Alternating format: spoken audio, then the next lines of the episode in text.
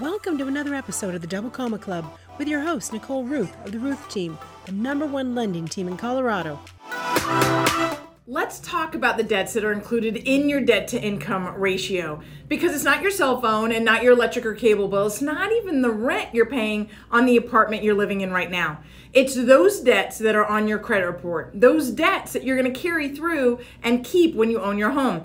Do you know what's on your credit report? We need to log in to annualcreditreport.com. It's free. It won't show you your score, but it will show you all of the debts on a monthly basis that you're carrying right now and that go into calculating your affordability for purchasing that home.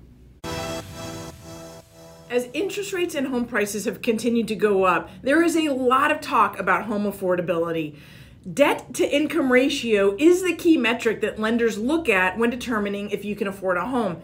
Debt to income ratio is determined by taking your total monthly debts and divide them by your total monthly income. Because with rising interest rates, what you could afford a month ago, you might not be able to afford today. Well, I want to talk about how do you optimize that debt to income ratio. Here are five ways. One, can you reduce your monthly debts? Can you consolidate debt? Can you extend the term on that debt? Then, can you increase your income? Can you pick up a gig job? Or maybe you're looking at overtime or bonuses. If you've been on that job for more than a year, we can use that variable pay. The third is your credit score. Do you have a good enough credit score to get you the best interest rate? That optimizes your debt to income ratio. And then when purchasing that home, we're also looking at homeowners insurance. Can you reduce your homeowners insurance by shopping around?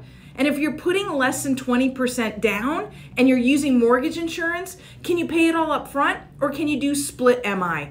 All options to optimize your debt to income ratio and your affordability. You've been listening to the Double Comma Club. Never miss an episode. Subscribe at thedoublecommaclub.com to hear more success stories and to get free tips on how you can get on the path to becoming a millionaire through real estate at any age. Remember, visit thedoublecommaclub.com and subscribe.